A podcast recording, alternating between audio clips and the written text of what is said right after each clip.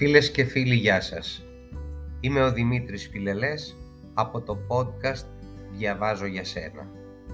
Για όλους εσάς που δεν έχετε χρόνο ή δεν έχετε τη δυνατότητα να διαβάσετε. Σήμερα μοιραζόμαστε ένα μικρό κείμενο του Δημήτρη Χατζόπουλου με τίτλο «Μετά τον χορό». Ο χορός γύρω στις τρεις μετά τα μεσάνυχτα τελείωσε.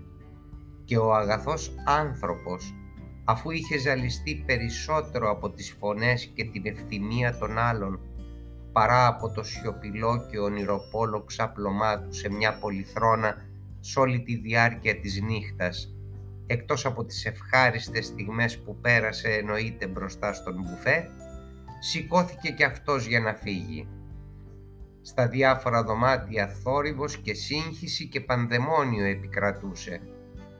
Αυτοί που έφευγαν, ψηλαφώντας σχεδόν έβρισκαν τα καπέλα τους, τις ομπρέλες τους, γυναίκες και άντρες ανάμεικτοι και κατέβαιναν τη σκάλα με φωνές, με γέλια, με προκλητικότητα, σχεδόν με βακχική διάθεση. Σύρθηκε και αυτό στον προθάλαμο με αυξημένους ήδη ρευματικούς πόνους χάρη στην αγρυπνία που είχε υποβληθεί ο αγαθός 50χρονος τζέντλεμαν για να ικανοποιήσει τη ζωηρή επιθυμία της συζύγου του, που σαν αστέρι έλαμπε σε εκείνη τη βραδινή συντροφιά, έχοντας περί τους δέκα πιστούς δορυφόρους. Και μέσα στον Κικαιώνα άρχισε να αναζητά το χαμένο αστέρι του. Δύο-τρεις υποχρεωτικές κυρίες τον βεβαίωσαν ότι η κυρία είχε κατεβεί αναζητώντας και αυτή τον κυριό της. Κατέβηκε λοιπόν αργά τη σκάλα, φορώντας τα γυαλιά του για να μπορεί να διακρίνει τα σκαλοπάτια μέσα στον κικαιώνα της καθόδου των καλεσμένων. Αλλά μόλις βγήκε στο δρόμο, τα έχασε. Όπως συνήθως, τέτοια ώρα τα φανάρια της Αθήνας ήταν σβησμένα πλήρη συσκότηση βασίλευε, βροχή έπεφτε και οι καλεσμένοι, θαμπομένοι από τη βροχή και την ψύχρα, έπεφταν συγκρουόμενοι ο ένας στην αγκαλιά του άλλου. Ο δυστυχής σύζυγος ψιθύριζε απελπισμένος. «Λούσι, εδώ είμαι Λούσι!» Και μέσα στη συσκότηση ένα γυναικείο χέρι τον έπιασε από τον μπράτσο.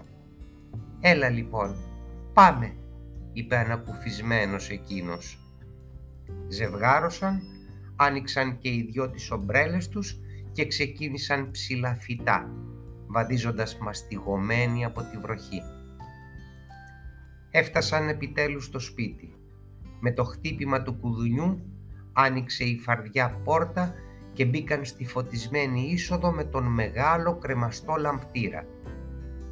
Μπήκαν και ενώ εκείνος έβγαζε το παλτό του, είπε έκπληκτος «Μπα, πού ακούστηκε να πάρω ξένο παλτό» αλλά έμεινε εντελώς εμβρόντιτος όταν από το στόμα της συνοδού του βγήκε μια εντελώς άγνωστη για αυτόν φωνή. Το λάθος σας δεν περιορίστηκε κύριε μόνο στο παλτό. Πήρατε ξένο παλτό; Και ξένη κυρία